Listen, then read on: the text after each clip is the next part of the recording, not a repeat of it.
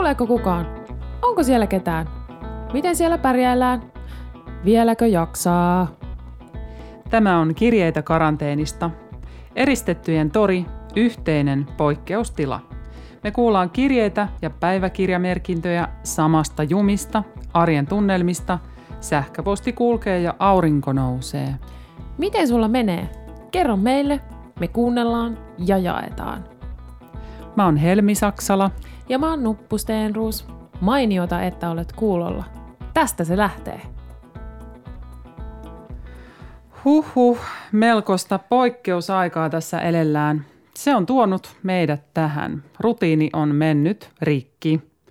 Muutos ravisuttaa jokaista ja mitä kaikkea seuraamuksia tästä aiheutuu, niin sitähän on ihan mahdoton kuvitella, etenkin jos ajattelee tolleen pitkässä juoksussa.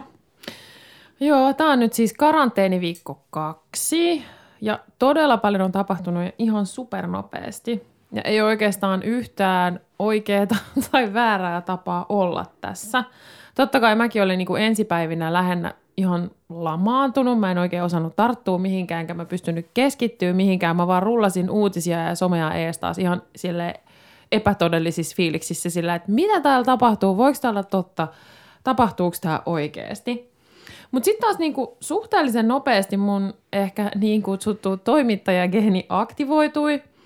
Ja se on jotenkin semmoinen tietynlainen niin kuin joko pieni osa musta, tai sitten ehkä sitä voisi kutsua myös uteliaisuudeksi, joka jotenkin herää sille, hei, nyt ollaan jonkun tosi poikkeuksellisen äärellä, ää, mitä tapahtuu, ja toisaalta niin kuin maaninen tarve yrittää hahmottaa, että minkä keskellä me ollaan, mm. ja sitten samalla tosi kiihkeä halu kuulla, että miten muilla menee, ootteko te tässä samassa tilanteessa, mitä, mitä fiiliksiä teiltä tästä nousee, ja sitten jotenkin kun me ollaan eristettyinä toisistaan, niin sitten mulle tuli jotenkin semmoinen pakottava tarve niin kuin yhdistää, raportoida, tallentaa ja välittää mm. tunnelmia.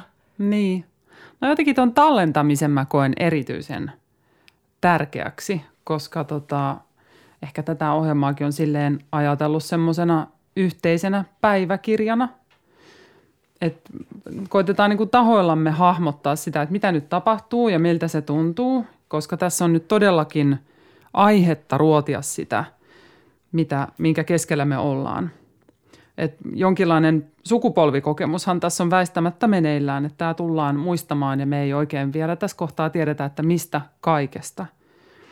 Mutta tässä ohjelmassa on tarkoitus tosiaan keskittyä enemmän sellaiseen inhimilliseen puoleen, eikä ehkä niinkään kerrata kaikkia viimeisimpiä uutisia ja hallituksen linjauksia, vaikka ilman muuta ne elää ja vaikuttaa tässä kaiken taustalla. Kyllä toi jotenkin resonoi toi kollektiivinen päiväkirja, että toivottavasti parhaimmillaan mä toivon, että me saataisiin tästä jotenkin semmoista kollektiivista muistia ja ehkä jotain semmoista yhteistä yritystä jakaa sitä, että minkä kaiken keskellä me ollaan. Ja kukaan ei oikeasti tiedä, milloin tämä loppuu, eikä myöskään välttämättä edes mitä huomenna tapahtuu. Mutta jotenkin merkille pantavaa mun mielestä on se, että me kaikki voidaan osallistua näihin talkoisiin. Jokainen voi vaikuttaa oikeasti omilla toimillaan, että mihin suuntaan tämä alkaa kääntyä. Hmm. Kerro vähän tarkemmin, että mitä sä, mitä sä tuossa ajattelet taustalla. No mä ajattelin tavallaan, että kun potentiaalisesti me ollaan kaikki ikään kuin liitoksissa toisiimme tai riippuvaisia toisistamme, niin me voidaan joko tartuttaa muita tai olla tartuttamatta muita ja seurata ohjeita tai olla seuraamatta ohjeita. Niin jotenkin mä niin ajattelen silleen, että – että tota, jokaisella meistä on niin kuin vastuu, mutta myös mahdollisuus. Me voidaan myös auttaa toisia, luoda toivoa, luoda niin kuin yhteisiä kokemuksia sen sijaan, että sitten me aletaan poliisina vahtia, että onko kaikki nyt tehnyt kaiken mahdollisimman oikein, niin jotenkin mä toivon, että me, me voitaisiin jotenkin valita se myötätunto. Niin, kyllähän se moodi on sellainen, mihin voi itse vaikuttaa ja jotenkin mä tuossa kuulin aika paljon sellaista sääntösuomi-meininkiä ja sehän on meille aika luonteesta ainakin itselleni niin kuin niin. helposti jotenkin lähtee silleen, että miten niin. mä oon tässä nyt niin kuin oikein. Kyllä. Mutta sitten samaan aikaan nyt on ollut tosi vahvasti semmoinen tunne, että, että miten päin tässä oikeasti olisi nyt hyvä olla – ja aika tiiviisti tietysti neljän seinän sisällä ollut tässä mitä kymmenen päivää, pari viikkoa – ajan paikan tuntu erittäin hämärä tällä hetkellä, että tällaisia 13-tuntisia päiviä paahtaa ja käy kävelyllä ja yrittää väistellä jokaista ohikulkijaa, käy kaupassa ja pelkää jotenkin niitä tuotteita, kun jokaisessa voi olla joku hirveä pisara, tartunta ja lenkillä kävin yksi aamu niin kuin kuuden jälkeen ja sitten oli ihan silleen, että jes, täällä ei ole ketään, mikä on tosi omituista, koska tavallaan yhtä aikaa kaipaa ihmisiä. Niinpä, niinpä. Mä oon itse miettinyt sitä, että onneksi tämä kevään valo, että mä en voi kuvitella, minkälaista tämä olisi, jos tämä olisi tapahtunut siinä vuoden aikana, kun ainakin täällä stadissa on ikuinen marraskuu. Et kiitos tästä valosta, se ainakin mua auttaa jaksamaan tämän kaiken ihmeellisen keskellä. Todellakin, sama juttu. Mutta se meistä, hei, nyt me halutaan kuulla, miten teillä menee, joten otetaan ensimmäinen kirje, ja se tulee nimimerkiltä Äänimies 23.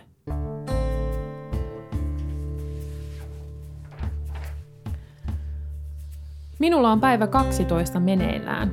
Kämppä ei ole ikinä ollut näin siivottu, vaikka alkuvaiheessa oli jotain ihan muuta. Avovaimo menee yleensä ennen mua nukkumaan, eli jään köllöttämään nettiin pohdiskelemaan, mitä tässä tilanteessa voi tehdä. Onneksi niitä kanavia alkaa löytyä ja ihmiset organisoituu ihan itsestään. Se lohduttaa ja antaa voimia. Alkaa tuntua, että pystyy oikeasti vaikuttamaan tähän tilanteeseen ja saadaan yhteiskunta toimimaan. Hirveätä, mutta vähän jopa nautin tästä. Puhuin netissä yhden bosnialaisen tutun kanssa siitä, miten luovuus on kasvanut. Hän kertoi, että oli ollut vuonna 1999 neljä kuukautta pommitusten aikana huoneessaan kirjoittamassa, eikä ikinä ole ollut niin luova kuin silloin. Tuo ajatus herätti. Emme ole yksin tässä tilanteessa. Monella on kokemusta vähän samankaltaisista tilanteista.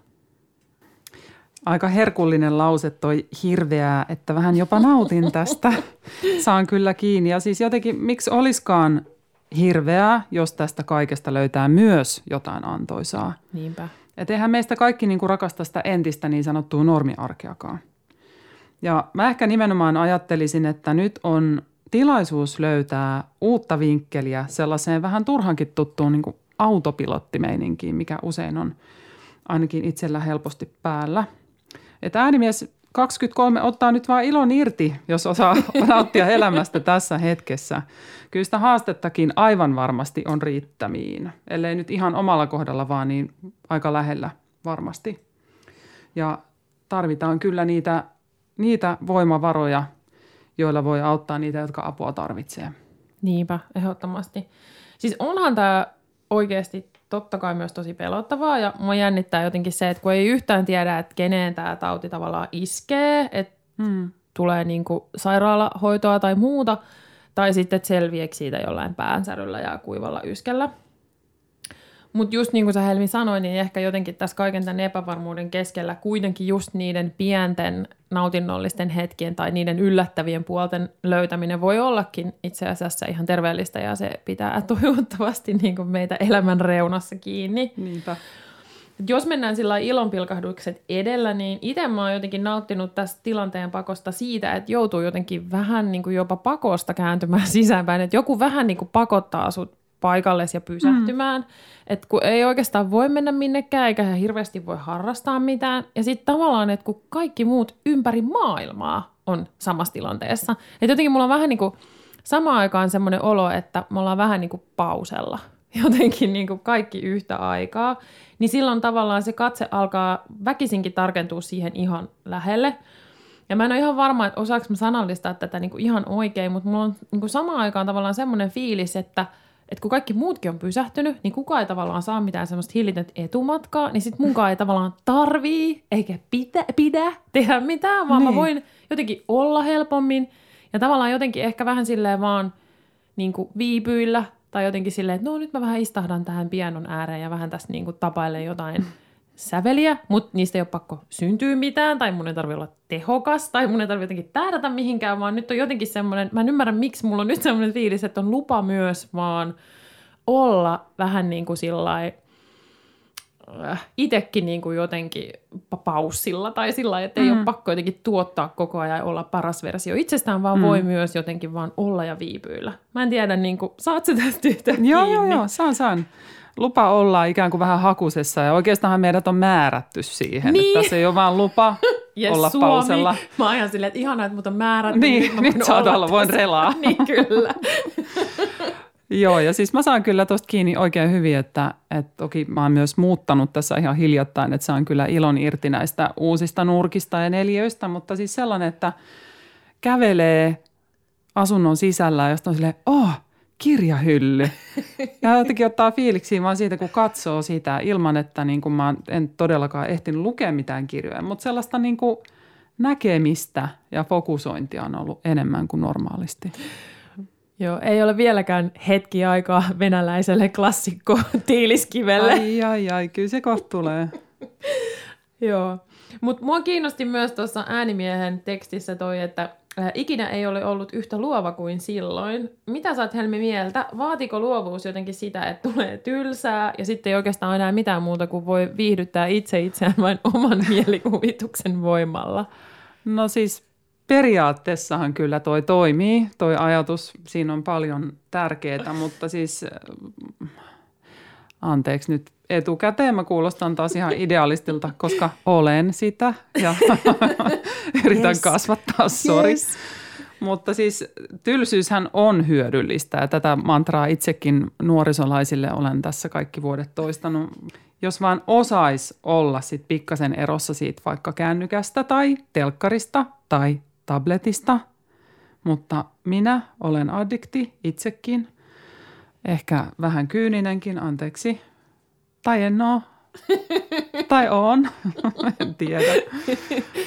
Mutta mut mä ymmärrän jotenkin ton. Ja sit musta tuntuu, että tässäkin tavallaan nyt meidän kaikkien niinku tylsistymisen pussiin pelaa se, että kaikki muutkin on paussilla. Ja Mm. tietynlainen semmoinen Mm. niinku yleishälinä on mun mielestä myös hiljentynyt. Että mä, mua ei pommiteta miljoonalla viestillä, että mun pitäisi olla siellä tai täällä tai tuolla, vaan mulla on nyt lupa vaan olla jotenkin tässä. Ja musta Mm. tuntuu, että se myös, että kun se häly on hiljentynyt, niin sit se auttaa myös siinä, että sit itsekin pystyy tavallaan helpommin sulkemaan myös semmoisia vähän niin kuin häiriötekijöitä pois. Kyllä. Otetaanko seuraava kirje? Otetaan. Ehdottomasti. Otetaan seuraava kirje. Tämä tulee nimimerkiltä Remonttipakolainen 36 Helsinki. Karanteenipäiväkirja, päivä neljä. Talossani on käynnissä putkiremontti. Tällaisen tietotyöläisen etäkokouksia säästää nyt seinien kaatumisesta syntyvä meteli. Keväksi tehty pakosuunnitelma on mennyt jo ihan pipariksi, kun Trump pisti rajat kiinni eikä matka siskon luo Yhdysvaltoihin onnistu. No ei se mitään, kaksi viikkoa on vielä aikaa järkätä koti. Paitsi epäonni jatkuu, asunnosta hajoaa se ainoa toimiva putki ja nyt poismuutto täytyykin hoitaa seuraavan vuorokauden sisällä. Samalla Suomi kieltää matkustamisen Suomeen Virosta, josta suurin osa remonttifirman työntekijöistä tulee. Mihin mennä, kun ei voi mennä töihin eikä olla kotona? Tunteet vaihtelevat raivon, epätoivon ja hysteeristen itkunaurukohtausten välillä. Tavallisesti pyytäisin ystäviä apuun, mutta nyt sekään ei ole oikein sopivaa. Pohdin, voisiko oman kehon ja elämän syvä jäädyttää vaikka kolmeksi kuukaudeksi, tulisi tarpeeseen. Apua. Tämä on jotenkin sille kädet hikoaa ja on jotenkin silleen niin kuin huhu. Siis mihin voi mennä, jos ei voi mennä töihin eikä olla kotona? Helmi, sanoissa jotain. Mä oon täällä ihan niin kuin ahdistuksissa. Oletko kippurassa? No ihan syystäkin. Siis, kiitos kun muistit meitä kirjeellä, putkiremontti, pakolainen. Sulla on todella hurja tilanne. Jos meistä aika moni nyt tällä hetkellä miettii sitä, että vähän henkisesti seinät kaatuu niskaan, niin tässä se on kyllä ihan hiukan konkreettisempaa. Ettei voi olla missään rauhassa, eikä edes oikein saa olla missään, missä on ketään muita. Tämä kuulostaa mulle jotenkin semmoiselta nyrjähtäneeltä tai käänteiseltä vankeusolotilanteelta. Mä en ole siis asiaa tutkinut enkä tiedä siitä, mutta jostain syystä mä oon miettinyt tätä aikaisemminkin, että voikohan vangit, siis niin kuin oikeasti tuomitut vangit, kokea jotain tällaista, että ajattelisin, että jos mulla ei olisi tätä kehoa tässä, vaan mä olisin joku pikkulinnun kokoinen otus tai ihan vaan joku tuulenpuuska, niin mä voisin mahtua noiden kaltereiden välistä. Mutta valitettavasti me vaan ollaan tätä lihamassaa ja elimiä ja luita. Musta on niin ihana, että jos voisi olla tuulen puuska. Siinä on jotain niin kaunista ja runollista. Runotyttö 82 täällä, terve. Ehdottomasti. Mutta hei kuulijat, jos teille tulee mieleen, miten tätä putkiremonttipakolaista voisi auttaa, vinkatkaa ihmeessä meidän Facebook-sivulla kirjeitä karanteenista. Olisiko jossain vaikka kesärannassa vierastupa, johon voisi tarvittaessa mennä odottelemaan, että oma koti valmistuu? Vaikkapa. Vinkkinä. Pakko vielä sanoa se, että olisi kyllä superkätevää, jos meidät kaikki voisi sille Han Solona vaan jäädyttää ja laittaa kaappiin ja sitten me voitaisiin yhdessä herätä kesällä täältä, kun tämä koko painajainen on ohitse.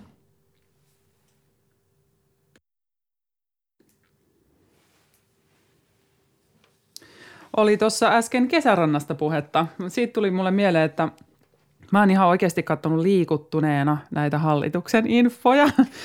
Mehän tehtiin siis Lailai yhtyeeni kanssa tuossa hiljattain kirjailija Minna Kantista inspiroitunut biisi Ei nukkuvaa elämää.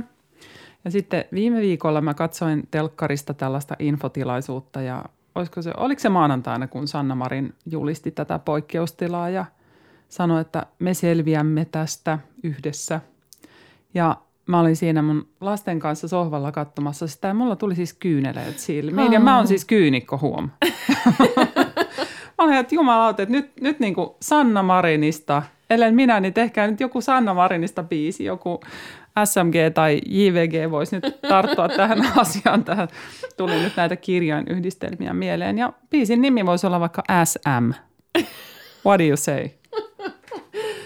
Aika kutkuttava ehdotus. Mutta siis pakko yhtyä tuohon, että harvoin on niinku tämmöisissä hallituksen tiedotustilaisuuksissa jotenkin niin liikutuksen vallassa. Että kyllä mun mm. mielestä niinku meidän maan johtajat on, on niinku näyttänyt semmoista, semmoista esimerkkiä mun mielestä, mitä pitääkin tuossa asemassa näyttää, että me ollaan määrätietoisia, rauhallisia, mutta silti kuitenkin – inhimillisiä. Ja se on musta ollut tosi hienoa ja, ja mä oon tosi iloinen, että mä kohtaan tämän kriisin just Suomessa.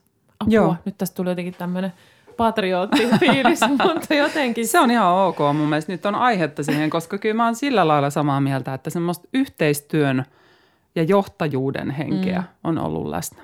Kyllä. Nyt me ollaan tässä, vaikka me luvattiin, että me ei puhuta hallituksen infoista eikä uutisista seuraavaan asiaan. Hyvä. Seuraava kirje meille tulee 24-vuotiaalta kissan rapsuttajalta.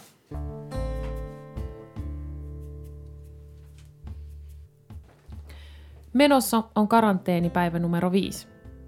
Vaikea saada kiinni siitä, miltä tuntuu. Tunteet menee hurjissa aalloissa ja ajatukset on yhtä suurta kysymysmerkkiä. Hassua kyllä, olo on kiireisempi kuin normaalioloissa, koska aivot vetää jatkuvasti niin kierroksilla. Yritän keksiä mitä tahansa, etten sekoa. Mä en saa nukuttua, kun on vaan kotona. On lähes koko hereillä olo aikani sängyssä, koska ei ole kauheasti muutakaan paikkaa, missä olla, joten en tietenkään saa unta. Ja sitten kun vähän saan, näen painajaisia. Mua ahdistaa tämän tilanteen määrittelemätön kesto ja se, etten voi mitenkään hallita tätä. On ihan kädetön olo, Läheisiltä on mennyt työpaikkoja ja mä onnistuin hetken elämään siinä uskossa, että mä säästyisin siltä osin kolhuilta, mutta ei meistä kukaan taida säästyä. Työkuviot näyttää yhtäkkiä tosi sumuisilta ja se tuntuu pelottavalta, koska viimeisen puoli vuotta töitä ei ole ollut kauheasti tarjolla ja just nyt kun mun piti päästä parantamaan sitä tilannetta, että pystyisin maksamaan mun asuntolainaa jatkossakin, käy näin. Yksin oleminen ei sinänsä tunnu ongelmalta, Enemmän ärsyttäisi olla jonkun kanssa lukittuna sisälle päivästä toiseen. Toisaalta nyt ollaan vasta alussa, en halua ajatella, miten yksinäinen olo on kolmen viikon päästä. Toisaalta eipä tuu FOMO, kun ei kukaan muukaan tee mitään. Tai ei ainakaan pitäisi.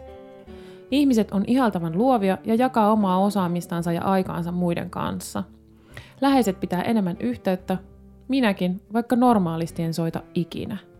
Saan iloa pienistä asioista, Ulkoilusta, auringosta, yhteydenpidosta, suihkussa käymisestä, lukemisesta, kissan kanssa makoilusta. Mutta silti toivon, ettei tämä jatkuisi ikuisuuksiin. Kaipaan niin paljon kaikkea sitä elämää näiden seinien ulkopuolella. Voi kissan rapsuttaja. Kiitos rehellisestä kirjeestä ja kiitos, että pidät kissallesi seuraa. Jos se yhtään lohduttaa, niin kyllä sä varmasti tiedät, että et ole yksin yksin. Hmm. Mä jotenkin toivon, että nämä erikoisajat, kun kaikki joutuu olemaan enemmän ja vähemmän eristyksissä, niin saisi jotenkin ihmiset ymmärtämään ja ajattelemaan yksin eläjiä ja yksinäisiä ihmisiä. Nehän ei ole tietenkään sama asia ollenkaan. Niinpä. Mutta kyllä mä yhtä aikaa tässä näkisin, että kissarapsuttajalla on elämän onnen avaimet taskussaan, kun osaa nauttia myös pienistä asioista. Ehdottomasti. Mä itse jäin miettimään, että tosi outoa, miten nopeasti kaikki muuttuu. Ja sitten toisaalta, miten tähän uuteen normaaliin tavallaan tottuu. Mä tajusin nyt vasta, että mä en ole vielä siinä vaiheessa, että mä alkaisin haaveilla normaaleista päivistä tämän jälkeen. Mutta Helmi, osaat sä jo kaivata jotain karanteeniseinien ulkopuolelta, tai mitä sä oikeasti kaipaat eniten siitä, mitä just nyt ei saa tehdä? Kyllä mä itse asiassa aika hyvin pystyn liittyä tähän kissarapsuttajan fiilikseen siitä, että ihmisiä kaipaan. Että vaikka mäkin on vähän tämmöinen erakkoluonne, niin mä oon alkanut siis kaivata juhlia. Eikä. Ihmisiä ja musaa ja nelua ja semmoista sosiaalista hässäkkää – mä oon niin nähnyt ihan semmoisia visuaalisia mielikuvia siitä, että tossa, tossa mä oon sitten, kun että tosi jännä. Näinkin lyhyt aika, että ei ole normaalisti ollenkaan mikään aika, että mä en oo tuolla niin kuin pöhinän keskellä. Mutta nyt kun ei saa mennä ja olla, niin ei pysty, ei pysty odottaa. Mun on pakko sanoa, kun mä sain tuosta jotenkin kiinni, mä sain heti semmoisen visuaalisen mielikuvan, miten mä seison nurkassa jossain bileissä mun niinku lasin kanssa. Ihan silleen, että Aa, musta on ihanaa olla vaan tämän kaiken ympäröimänä, mutta en mä hirveästi halua siltikään puhua kellekään tai uskalla. Okei, okay, sä voit olla niistä bileistä tolleen, mutta mä oon sitten sen kissarapsuttajan kanssa jubailemassa. Hyvä. Mutta jotenkin toi FOMO, eli Fear of Missing Out, mistä kissarapsuttajakin tuossa jutteli, niin jotenkin mä ehkä samaistun siihen, kun itse on ollut vanhempainvapaalla, eikä ole mikään semmoinen juhlallinen rahatilanne ja toisaalta ei vauvankaan edes pääse mihinkään leffaan tai teatteriin. Niin nyt on tavallaan aika semmoinen huojentunut olo, että mä en ainakaan niin missään mitään seminaareja, enkä yhteiskunnallisia keskusteluja, enkä mahtavia leffejä, enkä teatteriesityksiä, kun ei sinne pääse kukaan muukaan. Eli tavallaan niin kuin ihan hyvä, että me ollaan tässä niin kuin samassa jumissa jotenkin yhtä aikaa. Mutta siis vaikka teatteriin just nyt ei saa mennä, niin onneksi meidän ohjelmassa on kuitenkin palakulttuuria. Ehkä me ollaan molemmat koettu tässä, että se taide eri muodoissaan niin on tässä hetkessä erityisen tärkeää, kun on tällainen hiljainen kaos meneillään, eikä oikein pysty niin kuin kytkeytymään mihinkään. Niin sitten se, että taide pystyy sanottamaan sellaista sanoittamatonta ja rutistaa hahmotonta, niin se liittää meidät osaksi jotain suurempaa. Kyllä, mä täällä nyökkäilen hirvittävällä voimalla, just niin. Kuunnellaan, kun näyttelijä Ella Pyhältö lausuu nyt Saima Harmajaa. Ihanat vaaleat pilvet liukuvat taivaalla. Hiljaa ja lumoavasti laulaa ulappa. Aaltojen hyväilyistä hiekka on väsynyt. Tulisit aivan hiljaa. Tulisit. Juuri nyt.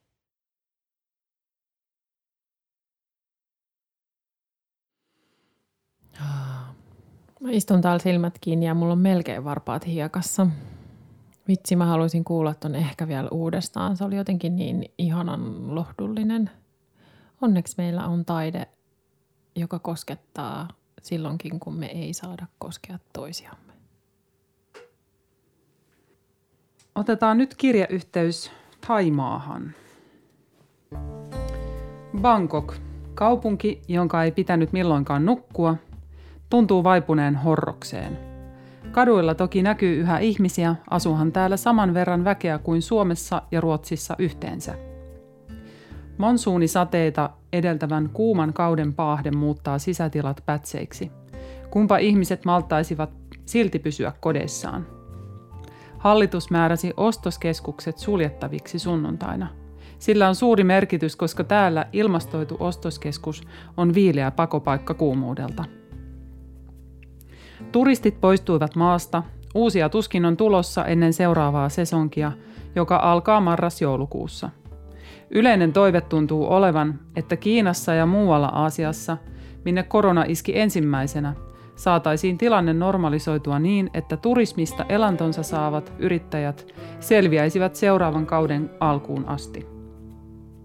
Tämä majatalo, kestari, missä majoitun, on normaalisti tähän aikaan vuodesta lähes täynnä, mutta nyt olen ainoa asiakas. Huoneita on 52. Kaupunkia halkova Chao Prajajoki kuitenkin virtaa kuten ennenkin. Näin oli jo ennen Taimaata hallitsevan Chakri-dynastian valtaan nousua 1700-luvulla. Toimikoon se muistutuksena elämän jatkuvuudesta ja kriisien tilapäisyydestä. Liikennettä joella kulkee vähän, joten kattoterassille kantautuu lintujen laulua. En muista vastaavaa menneiltä vuosilta. Se on toki rauhoittavampaa kuin savuttavien diiselien jyskytys. Viileä tuuli tarjoaa hieman armoa paahteelta, tosin minulle plus 35 astetta sopii vallan mainiosti. Toistaiseksi kotimatkani näyttäisi olevan toteutuvien lentojen listalla – olen silti koittanut varautua sen peruuntumiseen. Löysin kirjakaupasta muutamia pitkään lukulistalla olleita Intiaa käsitteleviä kirjoja. Luettuja sivuja voi hädän hetkellä käyttää vaikkapa vessapaperina. Nimimerkki Hyviä muistoja huomenna suihkuun. huh. Tuntuu, että koko maailma olisi samaan aikaan tässä samassa tilanteessa – Toki eri valtioilla on vähän erilaisia strategioita, mutta jostain mä luin, että kolmasosa maailmasta olisi nyt Intian myötä karanteenissa. Karanteenissa. Se tuntuu aika hurjalta. Joo, ja siis jotenkin kun ajattelee sitä, että minkälaista siellä oikeasti on. Niissä maissa, missä on niin uskomaton se väestön tiheys, että siinä kun vertaa Suomea ja miten väliä meillä täällä on, niin ne erot siinä, että minkälaiset ne seuraamukset on siihen arkeen, on ihan käsittämättömiä. Ei sitä oikein voi edes kuvitella. Mutta meidän täytyy ehkä pian itse asiassa laajentaa tämä ohjelma kaikille kielialueille. Hieno story Bangkokista. Kiitos kirjeestä ja toivottavasti pääsit suihkuun ja kotiin. Suihkulentokoneella kotiin. Suomessa ottaa viileät kelit ja kuumat saunat – Hei Nuppu muuten. Olisiko nyt ehkä vihdoin sun erikoiskornerin aika? Kerro, mistä ihmeestä on kysymys. Tämä vähän niin vaatii semmoista ysärisynaa ja semmoista totta, jotain totta. niin kuin tunnarimusaa. Tä, tä, tä, tä, tä, nupun korneri. Joo, tota, ehkä tämä oli vähän tämmöinen niin kuin mun, mun ajatus siitä, että me voitaisiin ottaa tähän ohjelmaan myös jotain vähän kevyempää. Mutta musta olisi oikeasti hauska kuulla, rakkaat kuulijat, teidän sellaisia niin kuin vain karanteenihetkiä, sille vähän niin kuin Kodak Moment tyyliin. Siis esimerkki nyt omasta elämästä, että itsellä vain karanteenissa puhuu näin paljon oikeasti videopuheluita ja sitten olen huomannut, että aika iso osa omasta keskittymisestä siinä videopuhelussa menee siihen, että yrittää säätää sitä läppärin kulmaa ja sitä kameraa niin, ettei se tota, oma kaksoisleuka jotenkin ihan koko ajan siinä feissillä ja tätä ongelmaa mulla ei ole niin normaalielämässä ihan näin paljon. Ja sitten ehkä tähän kategoriaan sopisi myös se, että jengi on ihan liekeissä siitä, että nyt ei tarvitse käyttää palaverishousuja, että voi ihan olla asiantuntijana mukana palaverigeimeissa ja sitten haha, mulla ei olekaan housuja. Hihi, tosi hassua. ja toisaalta mä luin jostain, että rehtori vetoaa Twitterissä kuitenkin koululaisten isiä laittamaan ne housut jalkaan, että säästyttäisiin sitten siellä striimissä kaikenlaisilta sopimattomuuksilta. Ah ja voi. Mutta hei, kertokaa te rakkaat teidän omia karanteenijuttuja ja vois käyttää vaikka häsää vain karanteenijutut. Mä koitan niitä sitten löytää tuolta SOS-mediasta tai sitten laittakaa ihmeessä niitä tonne meidän Facebook-seinälle. Olisi hauska kuulla, että onko teillä samanlaisia kokemuksia vai huomaanko minä vaan nämä karanteeni hupsuttelut täällä ihan keskenä, niin onko sulla Helmi jotain nyt pöytään kaikki jutut? Vaikea sanoa. Um, ehkä jo ehtinyt vielä sellainen uusi niin kuin rutiini silmä tässä aueta. Et tota, yhden, yhden hetken itse asiassa mä voin nyt tässä tunnistaa. Mä olin tuossa kävelyllä jälleen kerran, päivän paras hetki aina, niin siinä mun edellä kaksi tyyppiä tuli eri suunnista ja sitten ne kohtas ja alkoi vaihtaa kuulumisia. Kaksi sellaista ehkä mun ikäistä kundia. Ja siis se mun spontaani reaktio siihen, kun mä tulin sieltä muutaman metrin päästä oli, että mä haluan pysähtyä tohon ja kysyä, että saaks mäkin jäädä teidän kanssa juttelee, please, karanteenijuttuja. Aa, ja sä yleensä normioloissa kuitenkin niin lähinnä kierrät ihmiset kaukaa, ettei tarvitsisi ihan hirveästi höpistä tuntemattomille ihmisille, vai? Älä paljasta. Anteeksi.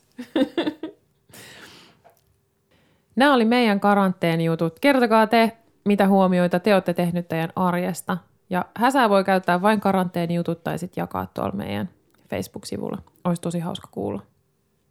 Nyt saamme kuulla niitä kuuluisia plus 70-vuotiaita, jotka ei suostu pysymään kotona. Annetaan puheenvuoro nimimerkille Mummi 74V. Onneksi on ollut aurinkoisia päiviä ja on voinut lähteä kävelylle järven rantaan. Paljon tuttuja on tullut vastaan. Olemme vaihtaneet kuulumisia parin metrin turvaväliin päästä. Olemme onnellisia, että saa sentään ulkoilla. Mutta kyllä vähän harmittaa, kun ei ole joogaryhmää, vaikka kotona yritän tehdä jotain liikkeitä samalla kun kuuntelen uutisia. Niitä kyllä riittää. Lapseni plus miinus 50V perustivat WhatsApp-ryhmän, jossa minä, mummikin, olen mukana.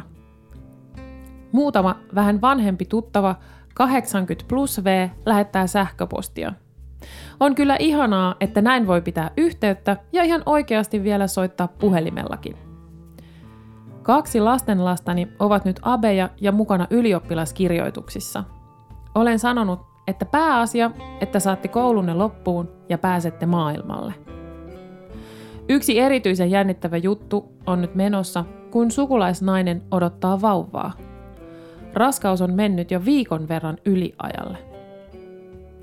Minulla on kotona ruokaa tarpeeksi. Ei ole moneen päivään tarvinnut käydä kaupassa. Lähellä asuva poikani tuo, jos tarvitsen jotain. Tietenkin harmittaa, kun ei voi käydä elokuvissa, kirjastossa eikä konserteissa. Lukemista riittää, kirjahyllyä pitäisi oikeastaan tyhjentää. No aika kiltistihän tämä 74V-mummi siellä kotonaan sittenkin pysyy, että ehkä me ollaan vaan väärässä, mutta mä aina dikkaan, kun näkökulma kääntyy, eli jotenkin se, että me huolehditaan, että voi kun nyt ne iäkkäät rakkaat pysyisi siellä kodeissaan turvassa ja sitten taas ikäihmiset huolehtii, että koittakaa nyt nuoret selviytyä vaikka elämästä tai kirjoituksista, että ihmiset on lopulta kuitenkin aika hyviä tyyppejä useimmiten. Mummi 74 kuulostaa kyllä olevan tilanne ihan hallussa. No just toi, kun musta olisi ihana kuulla mummit ja vaarit nyt lainausmerkeissä teidän äh, fiiliksiä niin kuin omasta näkökulmasta. Että välillä musta tuntuu, että heistä, teistä puhutaan jonain ryhmänä siellä jossain, niin olisi tosi nastaa, jos kirjoittaisitte niin kuin omalla äänellänne ja kertoisitte, miten teillä oikeasti menee.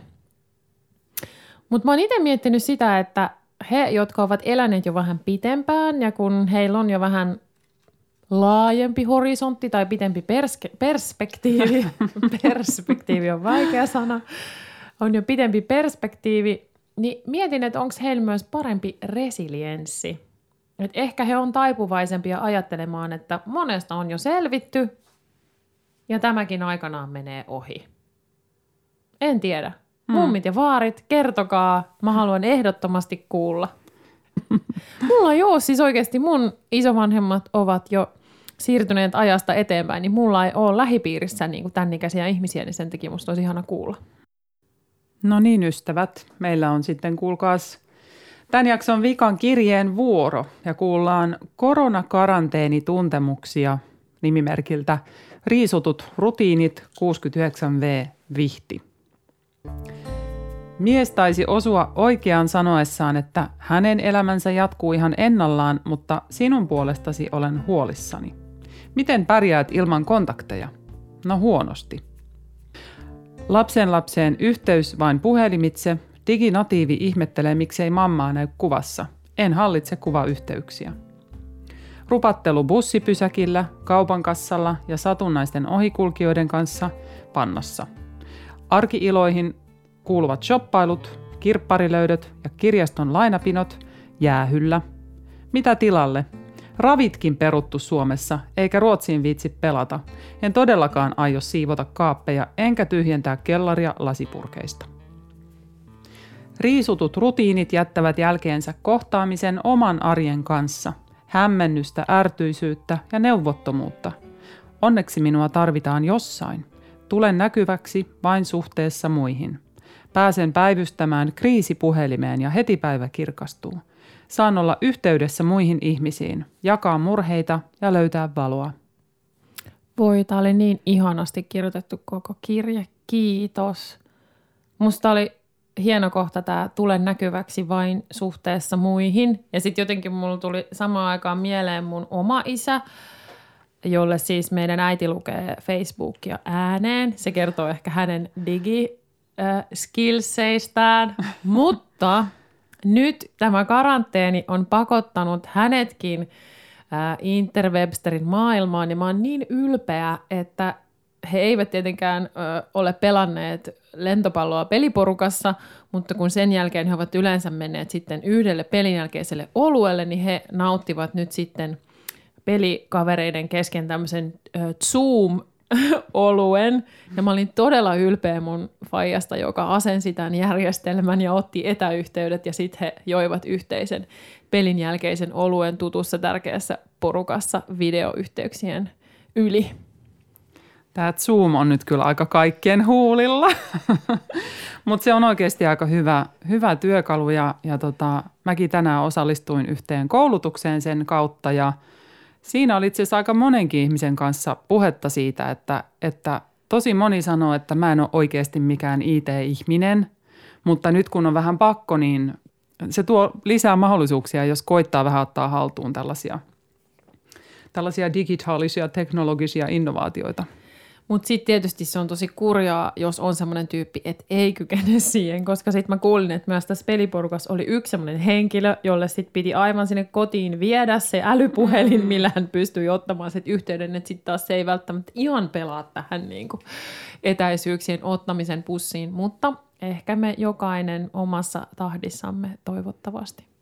Tulee vähän mieleen se Antti Holman sketsi hahmo mutsi, Skype-konferenssista. se, joka yrittää tämä konferenssipuhelua, niin jotenkin no ihan tunnistan hiukan. itseni. Apua nyt jo. Joo, mutta siis riisutut rutiinit on mielestäni erittäin osuva nimimerkki. Ja siinä mielessä tämä Vihtiläinen 69V on aivan ytimessä myöskin, että, että tämä yhteys muihin ihmisiin, murheiden jakaminen, valon löytäminen, tätähän mekin tässä yritetään tehdä – ei ihan kriisipuhelimen vaatimalla osaamis- ja merkitystasolla apua, ei. mutta omalla tavallamme kuitenkin. Mitäs Nuppu, onko sulla uusia riisuttuja rutiineja ja miltä se on tuntunut? No kyllä mä oon jotenkin miettinyt sitä, kun nyt ei ole meillä enää montaakaan paikkaa, minne voi mennä, ei voi harrastaa tai viihtyä, ei voi tavata ihmisiä ja sitten tavallaan niin kuin ikään kuin kulkea silmät kiinni pitkin niitä omia tuttuja rutiineja. Niin meidän pitää ehkä mennä itseemme, tai jos nyt ei ihan varsinaisesti mennä itseemme, niin mä jotenkin ajattelen, että meille avautuu tilaa niin kuin katsoa siihen ihan lähelle. Ja mä uskon, että siitä syntyy jotain odottamatonta, niin kuin säkin tuossa meidän ohjelman alussa sanoit. Välillä mä katson tosiaan vaan sitä videopuhelun kaksoisleukaa ja naururyppyjä, että ihan niin lähelle. Mutta sitten toisaalta myös jonain hetkinä sitä tajuaa, että vitsi, mä oon aika tyytyväinen ja jopa onnellinen tässä mun pienessä elämässä. Jopa näiden lasten, kan, lasten kanssa tässä ihan hullussa hulinassa tai siinä ihan lyhyessä aurinkoisessa hetkessä sen puolison vierellä. Mä oon miettinyt tosi paljon sitä, että kun nyt saa tehdä vain ihan välttämättömimmät, niin mikä mun elämässä on välttämätöntä ja minkä kaiken voi jättää myöhempään. Vaatiiko se aina sen kuolemanpelon tai pandemian tai kaauksen ja poikkeustilanne, että pysähtyy miettimään tällaisia, että mikä on olennaista? Se on Helmi erittäin hyvä kysymys. Mä en tiedä. Ehkä. Nyt aletaan olla tässä ohjelmassa loppusuoralla. Ja koska tämä on meidän oma ohjelma ja saa tehdä mitä haluaa, niin mä otin, yes. mä otin pikkasen vapautta nyt kirjoittaa itsekin ikään kuin karanteenipäiväkirjasta. Mähän siis itse aloitin oikeasti päiväkirjan pitämisen joskus kuusivuotiaana. Se on hieman liikuttavaa lukea niitä, niitä tota viiden vuoden päiväkirjoja, missä mikähän se oli se yksi merkintä, mihin mä törmäsin vähän aikaa sitten, että joo, se, meni näin. Tulin kotiin, olin ylirasittunut. Me vaadimme Helmin päiväkirjaklubi Insta-liven joku päivä vielä, missä me luemme otteita sinun vuosien varrelta. Nyt kaikki Selvä. salat julki. Sama ne pitää, mutta siis oikeasti se oli ihan mielenkiintoista, koska mä oon siinä silleen, että mä kirjoitan tikkukirjaimilla. Niin tämä tilanne on muuttunut 30 vuodessa. Ei mihinkään. Okei, okay, mutta joka tapauksessa välillä tulee taukoja siihen päiväkirjan kirjoittamiseen ja se on mulle aina tosi pahasta. Me ollaan tässä tosi erilaisia eikä kaikki ollenkaan koe luontevaksi kirjoittaa, mutta mulle se on sellainen signaali, että, että jos mä en yritä sanottaa elämää, niin se alkaa heti, rupeaa kaikki takkuumaan ja sakkaamaan.